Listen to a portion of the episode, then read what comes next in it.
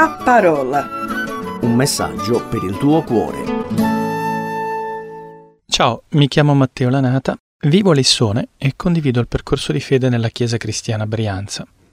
Oggi vorrei riflettere insieme a voi sul significato di un commento particolare che fa Gesù insegnando attraverso la parabola del padrone della vigna.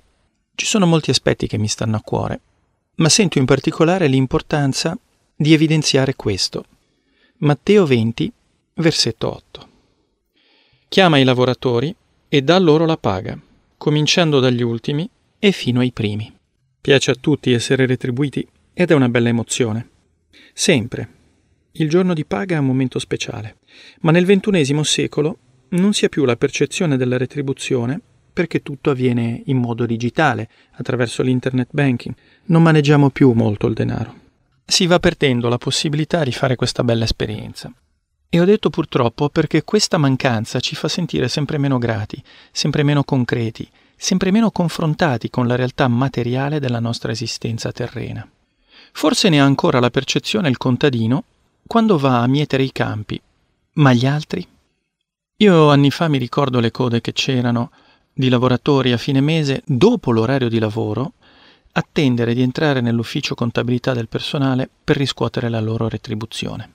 Si procedeva semplicemente per arrivo, dopo aver finito il proprio lavoro. Chi si doveva vestire, chi doveva finire una telefonata, mettere a posto carte quaderni, o farsi una doccia e cambiarsi gli abiti, insomma si arrivava tutti in coda da quell'ufficio. Il momento era quasi rituale, c'era una certa ansia perché davvero si vedeva messa nelle proprie mani la somma dei propri sforzi, dell'impegno, del tempo sudato tutto il mese.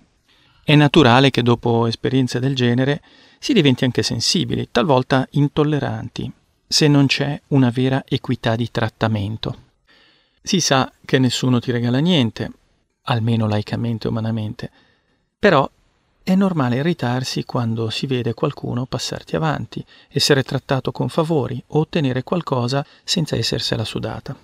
D'altra parte, mi sarei sentito anche più a mio agio, più riposato o addirittura più coccolato ad ottenere una ricompensa risparmiandomi una certa fatica. Ma la vita non si vive a posteriori e non si vive neanche a priori, si vive durante. Si vive prendendo decisioni, si vive accettando o rifiutando proposte si vive facendo, compiendo sforzi o meditando il da farsi. Con questo atteggiamento nei confronti del lavoro e delle sue difficoltà, contempliamo i vari lavoratori che vanno nella vigna. Sì, l'operaio delle sei del mattino ha compiuto la scelta giusta, è andato a lavorare. Quello delle nove, anche lui, sì, anche quello delle dodici e anche quello delle quindici. E che dire di quello che va soltanto alle diciassette? Sì, anche lui ha fatto la scelta giusta, è stato chiamato ed è andato a lavorare. Essere chiamati ti fa stare bene. La soddisfazione di essere presi in considerazione è magnifica. Ma guardiamo un po' più da vicino cosa succede all'operaio che arriva soltanto nel tardo pomeriggio. Esci di casa alle sei, non trovi nessuno. Alle nove riprovi. Vedi che altri vengono chiamati e vanno a lavorare, ma tu no. Passi dall'artigiano, dal fabbro, vai nella bottega dei vari lavoratori, ma niente. Te ne stai sulla piazza, niente ancora. Intanto si fa mezzogiorno, viene il sole forte, è l'ora di mangiare, comincia il pomeriggio, senti una certa ansia che ti prende. Tu ci sei e in più hai bisogno. Ormai al pomeriggio le speranze si affievoliscono. Magari qualcuno invece sta già tornando a casa e tu lo vedi tutto contento, ma sei lì a mani vuote. Ma hai vagato tutta la giornata, sei stato coi muscoli contratti, i nervi tesi, cominci ad avere una certa fiacchezza L'ansia ti fa sentire più debole. Stare sempre precaricato come una molla non fa del tutto bene, sei quasi più stanco di coloro che hanno lavorato. Tutto sommato è triste che con tutta l'energia che hai addosso tu non abbia potuto utilizzarla e sfogarla. Si sta facendo sera e ti chiedi qual è il tuo posto nell'universo, qual è il tuo contributo alla civiltà umana. Viene quasi da piangere, vero? Ma ecco, un tizio si rivolge a te e ti manda nella vigna. Non ti dice neanche quanto ti darà, Facciamoci caso, dice il padrone della vigna. Andate anche voi nella vigna e riceverete ciò che è giusto. È il versetto 7, subito precedente. Ma non importa quanto. Anzi, non gliel'hai nemmeno chiesto. In verità sei contento di andare. Finalmente la giornata è stata spesa per qualcosa di buono. Adesso non c'è più bisogno di piangersi addosso, di sentirsi tristi. Ma ti chiedi perché hai incontrato il padrone della vigna soltanto così tardi, quando eri sveglio già al mattino, quando eri disponibile, quando eri in cerca sulla piazza del paese, sulle strade. Ma va bene così. In fin dei conti il padrone della vigna è un po' speciale, perché è andato a chiamare a tutte le ore. Un normale datore di lavoro umano va a chiamare solo al mattino, non di certo al pomeriggio. Forse lui ti ha compreso, sa cosa vuol dire quello che hai vissuto, o potremmo anche dire quello che hai patito tutta la giornata. Ma fin qui c'è l'aspetto umano. Sappiamo tuttavia che quando Gesù insegna in parabola non sta puntando sull'oggetto apparente della parabola, non c'è identità tra quello che racconta e quello che ti vuole insegnare, c'è una similitudine. E c'è specialmente nelle conclusioni. Il racconto porta l'attenzione su un fatto umano che può contenere degli elementi insoliti o umanamente avversi, ruoli particolari, per dare un contrasto e per insegnare qualcosa in una circostanza spirituale, sulla quale è importante riflettere ed imparare. Infatti il mondo del lavoro umano non sopporta l'appiattimento dei salari, non lo appoggia. Nel mercato libero c'è un altalenarsi di richieste, di offerte, di competenze, di esperienze, di capacità e anche il tempo ha il suo valore. Ma Gesù ci sta insegnando qualcosa sul regno di Dio. Nell'amministrazione del regno di Dio, evidentemente la retribuzione è pari.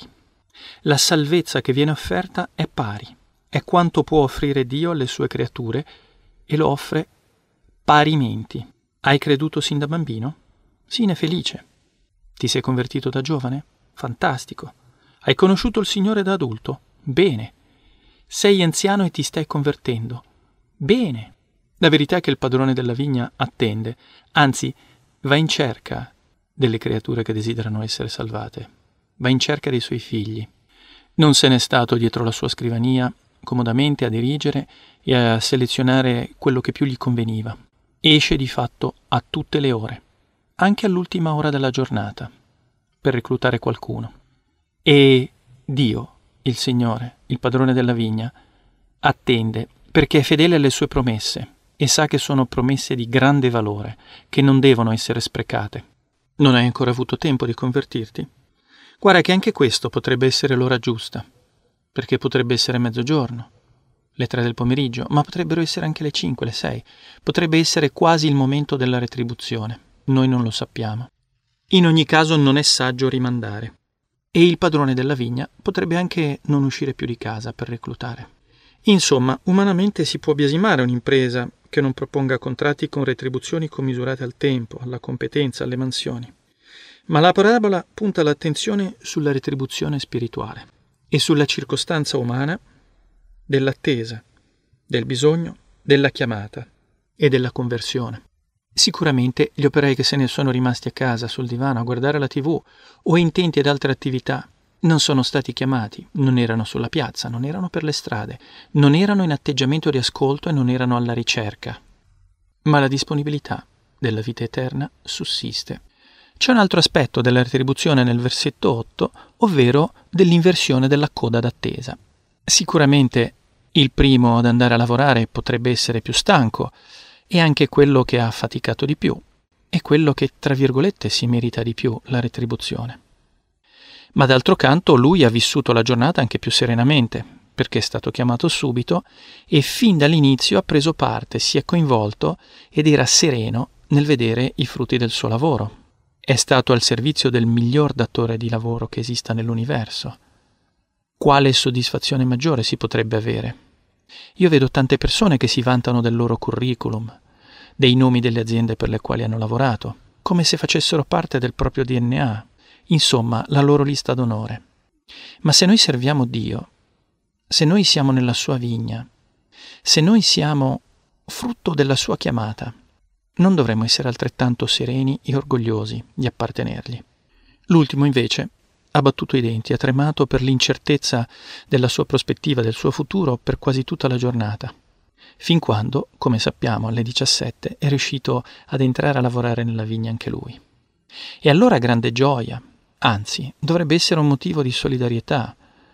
e di conforto sapere che abbiamo un padrone della vigna che non ci abbandona, che ci chiama a qualunque ora, che ci vuole coinvolti, che non vuole sprecare nessuna delle sue creature. Saremo i primi? Saremo gli ultimi a ricevere la retribuzione? Quella è. Lui sa quanto ha pattuito e sa che il valore è enorme. Non stiamo parlando di bruscolini o di pochi spiccioli. Il punto è proprio fidarsi di chi ci dà la vita e di chi ci dà la prospettiva di viverla in eterno con lui.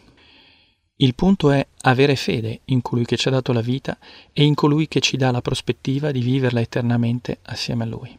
Prego che anche questo piccolo spunto possa darti conforto e anche gioia ed armonia con tutti gli altri che vivono intorno a te. Pace da Matteo Lanata, da Lissone.